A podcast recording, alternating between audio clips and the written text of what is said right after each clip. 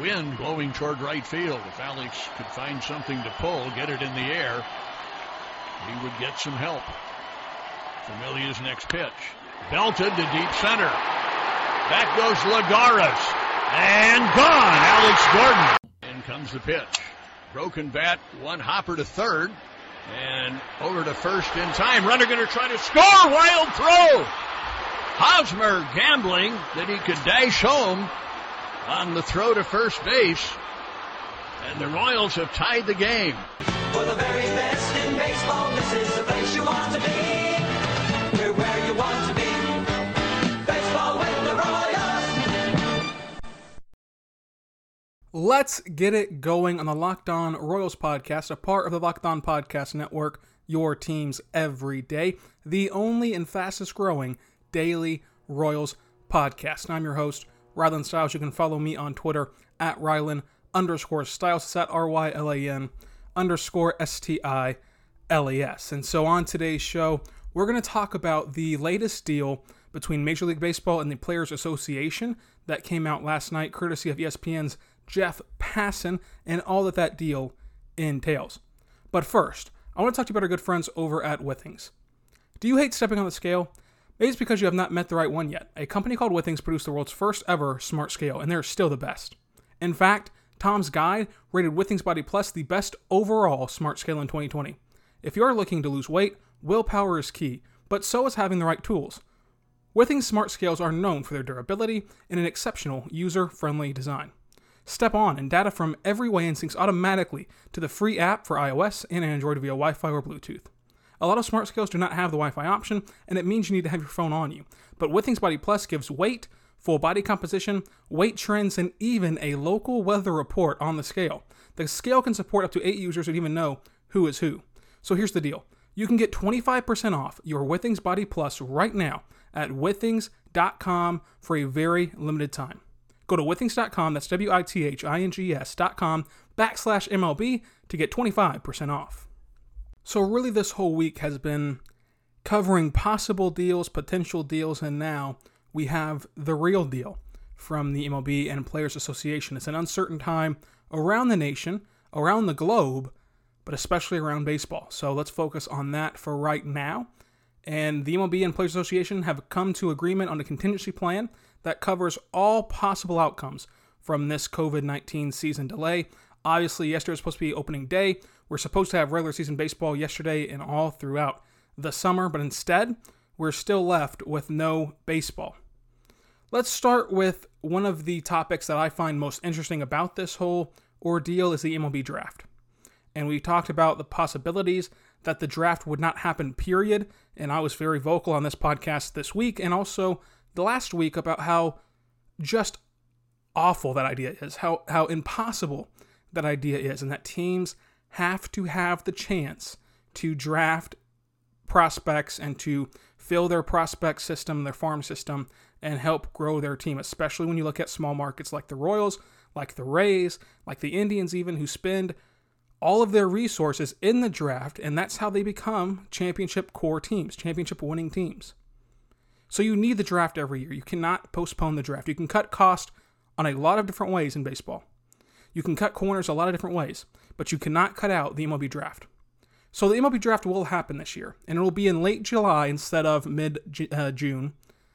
And it's going to be five to 10 rounds only. The 10 rounds seems like the max, five seems like the low end. And that's really interesting because, number one, with this setup, I think that we see a ton of college prospects drafted. I think we see a ton of college prospects and not that many high school uh, prospects.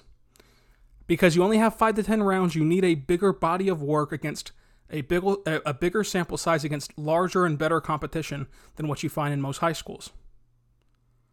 You need them to be able to play on that big stage. And the College World Series, big colleges, those are big stages for guys.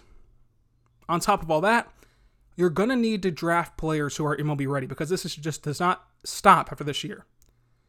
If you're only going to have 5 to 10 rounds of the draft this year, that is basically half of a draft class. Less than half of a normal draft class. So on down the line, you are going to be penalized for this if you're a team like the Royals building through the draft. So you do not have the luxury or the time to sit around and hope that a high school prospect like a Bobby Witt Jr., who the Royals drafted last year, can develop and grow and, and accelerate his potential, accelerate his his development. You're to need guys who can play as soon as possible. And generally speaking, the the prospects who play right away are college prospects. You look at Brandon Finnegan, the old Royals pitcher who eventually was traded to the Reds. He went from the College World Series to the World Series in the same season. That that is the kind of poster child for why college prospects are generally more ready than high school ones. And with only 10 selections you're going to need the help you all the help you can get in this class because again you're basically skipping a year without skipping a year. You do not have the time to wait around and develop these high school kids whenever we come to 2024 you're going to need talent there. Cheap talent controllable talent drafted talent so it's going to be interesting to see the strategies and the ways that GMs decide to go about this. And I think that with that, if it is going to go the way I think it will, which is going to be drafting a ton of college prospects, then that has a huge trickle down effect on colleges. Because you're going to see a huge influx of, of top high school talent that does not go, that, that goes undrafted. So they're going to go to college. Because MLB is also limiting a rule of you can only spend up to $10,000 on undrafted prospects. While that may sound good to some of those prospects who are looking to go in the 30th round, because that's kind of your slot anyways, about $10,000, a little bit more obviously, but about $10,000, that's that's kind of your average. That does not sound good to the you know high, you know, high 11th round pick in, in high school who can just go to college and improve his draft stock where he would have gotten a little bit more money, say if you're at that 11th round or something like that. And again, I don't think that this follows the same formula anymore. I don't think we see a ton of high schoolers being drafted. So even the, the cream of the crop in high school might go undrafted. So they're going to go to college. And what does that mean? The fringe college players, you know, if, if you're a D1 player who really should be playing in Division Two, but you got on at a, at a Division One and you're just hanging on to that roster spot and you're trying to make way, if they bring in one of the top high school players that they did not expect to be a, a college player at all, they expected to go to the MLB draft and sign in the MLB draft, you're going to get pushed down to D2. So then at D2, you're going to see a huge influx of talent because D2 already has guys who get drafted every year. Now you're bringing in, you know, fringe D1 prospects in there. That, that makes a more competitive field in Division 2.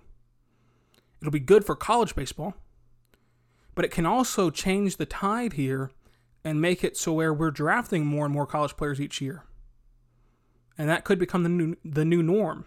I don't think it will because the the youth and the upside and the the, the ability to mold a player from 18 into what you want him to be is still going to be appealing to these GMs once once we get past this. But for here and now, with five to ten rounds, you're going to need more stability. You're going to need more of a sure thing. And while no prospect is a sure thing for sure, they the college prospects have given you a bigger sample size. Three years of college against good competition on a on a big stage. So I think that this year we see a ton of college prospects, but it's still good news for the Royals because we went from possibly not having a draft at all to now having at least five rounds, maybe 10. Which again, it's not ideal, but the teams needed a shot to draft guys. They need they needed a shot. You every draft is throwing darts at a dartboard blind, but you still need that opportunity to throw. So other details around this arrangement, as I said yesterday, the owners did cave on the service time argument. Players will get service time no matter if we have a season or not. So uh, the example of Mookie Betts, if he plays 80 games, 60 games, or zero games, he is a free agent after this season.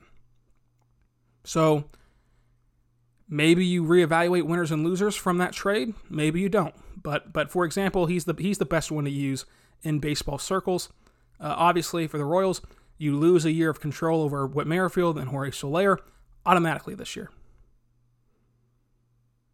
How does the trade deadline get impacted by this? That's something that still has not been answered, although we've got an answer to uh, a ton of things already. That's one that hasn't been answered, and I don't think can be answered until we know how many games there are, when the games will happen, etc., etc. So that's a piece of news that we found out yesterday, but here's the rest of the agreement. They're hopeful to start spring training by late May and start opening day by early June. We talked about that a little bit yesterday. Uh, Rob Manfred said that on Scott Van Pelt, uh, uh, Sports Center at Night on ESPN. I don't like putting a timeline on things officially like this. Uh, of course, you've seen no other leagues do this. Uh, no other league has said, hey, this is when we're going to start, this is when we're going to do opening day. They've all just said suspended indefinitely. But Rob Manfred again puts a timeline on it the same way he put a timeline on the first suspension and said it would be two weeks after opening day. That's obviously not going to happen. Uh, so I don't like going out there publicly with your plan in this sense, but it is what it is. This is what they have chosen to do. So again, we're looking at a late May, early June opening day. So after the break, we'll talk about the newest pieces of this MLB and MLBPA agreement and how it affects the Kansas City Royals after the break on the Locked On Royals podcast, a part of the Locked On Podcast Network. So, welcome back to the Locked On Royals podcast, a part of the Locked On Podcast Network, your teams every day. I'm your host, Rylan Stiles. You can follow me on Twitter at Rylan underscore Stiles. That's at R Y L A N underscore S T I L E S. So, the biggest piece of news is that the MLB Players Association has agreed that the regular season can can spell over up until October 31st. So, from whatever time that we pick up baseball, the two sides agree that the regular season can go into October 31st. Interesting nugget there. The most fascinating nugget from this whole entire agreement is that the uh, postseason could expand this year to 14 teams. And I see a lot of team I see a lot of fans saying why, why, why, why would they do this? Why would they think about expanding? How does this help anything? Again, I refer back to last year. At the 80 game mark, we saw the Rangers in the postseason. We saw the Rockies in the postseason. Those two teams finished well outside the postseason.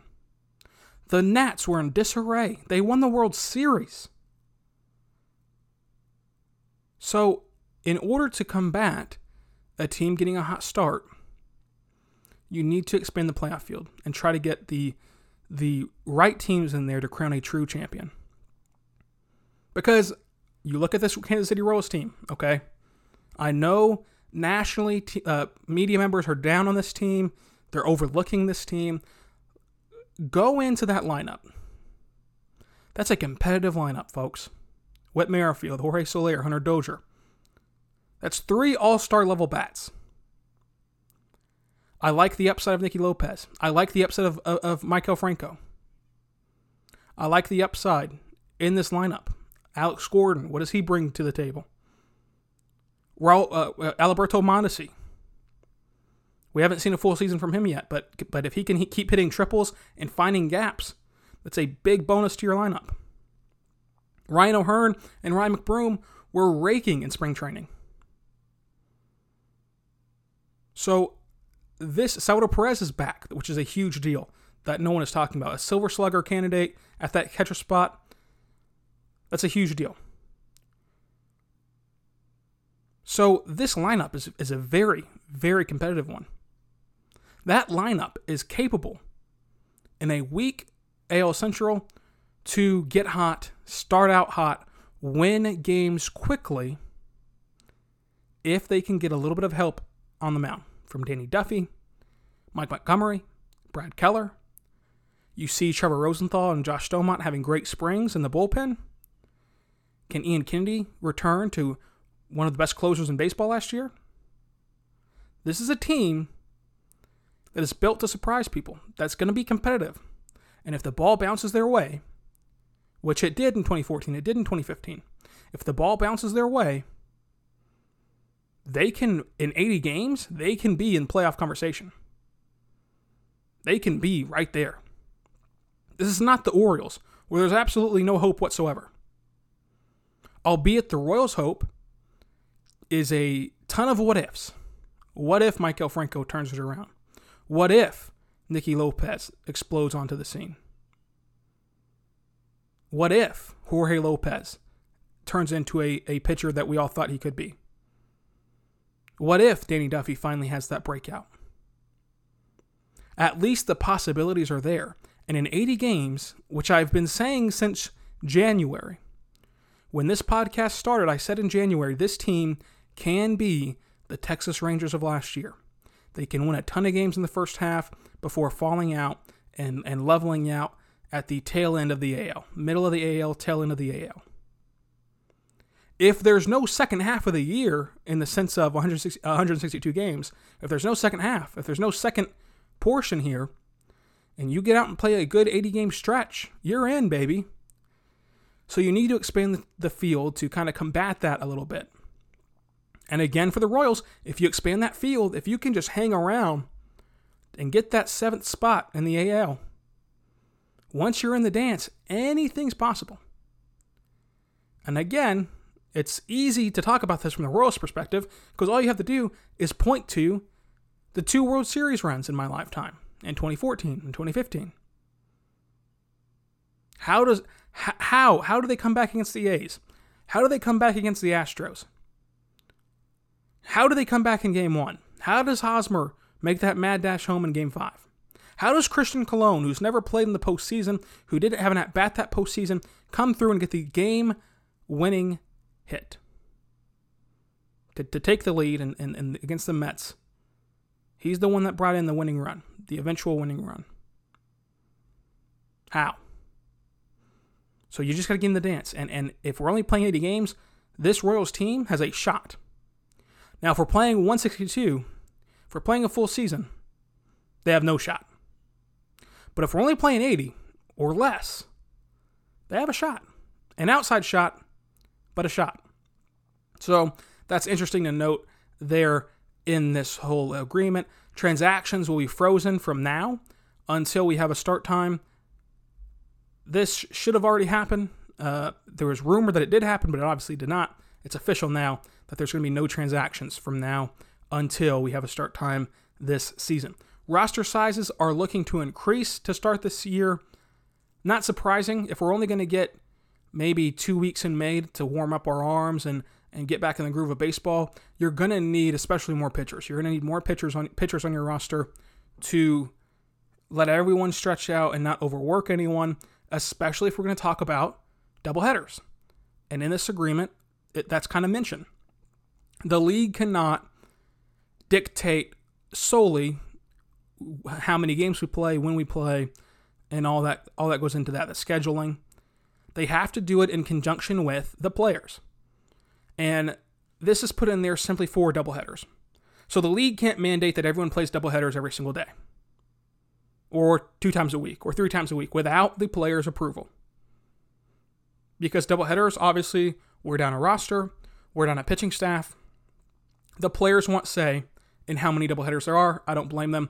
That's an agreement in there. Uh, so look forward to that. Once we see a schedule, we'll know that both sides co signed on it. And then both sides agreed to be willing to play postseason games at neutral sites. I talked about this yesterday. I don't like the neutral site factor in baseball because a lot of times fans have waited a long time to see their team in the playoffs. To take that away from their home ballpark is not ideal, but this is not ideal times. Uh, you know, it's going to be a, a wild season no matter how you slice it.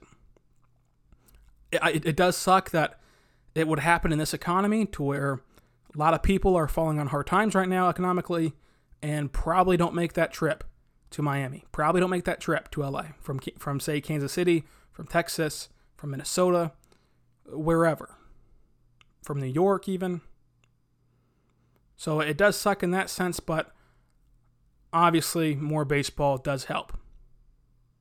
On Monday's show, I want to talk about uh, the TV market because a lot of these leagues are saying, hey, you know what? Let's just start the year and we'll make up all this revenue in the TV market, which individually sounds fine. But when three sports are doing that at the same time, How does the TV market work out? We'll talk about that Monday on the Locked On Royals podcast. This is the Locked On Royals podcast and the Locked On Podcast Network, your teams every single day. I appreciate all the support this week and throughout the life of this podcast. We'll be back next week every single day to talk about baseball and your Kansas City Royals. If you have any suggestions or topics for the show, email them lockedonroyals at gmail.com or tweet me at Rylan underscore Stiles. It's at R-Y-L-A-N underscore S-T-I-L-E-S. Be sure to subscribe and review the show wherever you get your podcasts from. On Apple Podcasts, preferably five stars. It helps other people find the show. Let me know what you like about the show, what you don't like about the show, and how we can improve again over on Twitter or the email. So be good and be good to one another, and we'll see you Monday on the Locked On Royals podcast.